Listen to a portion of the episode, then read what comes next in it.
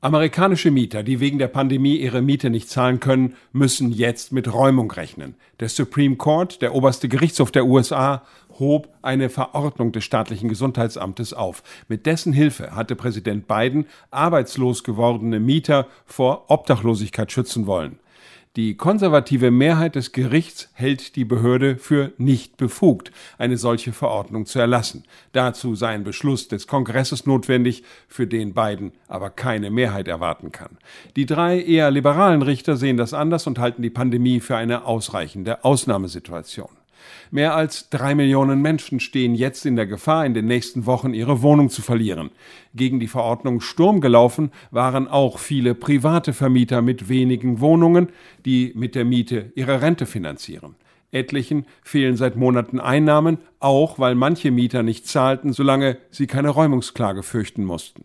Für Joe Biden ist es die zweite Niederlage vor dem Gericht in einer Woche. Zuletzt war er gezwungen worden, Asylbewerber wieder in Mexiko auf ihr Verfahren warten zu lassen.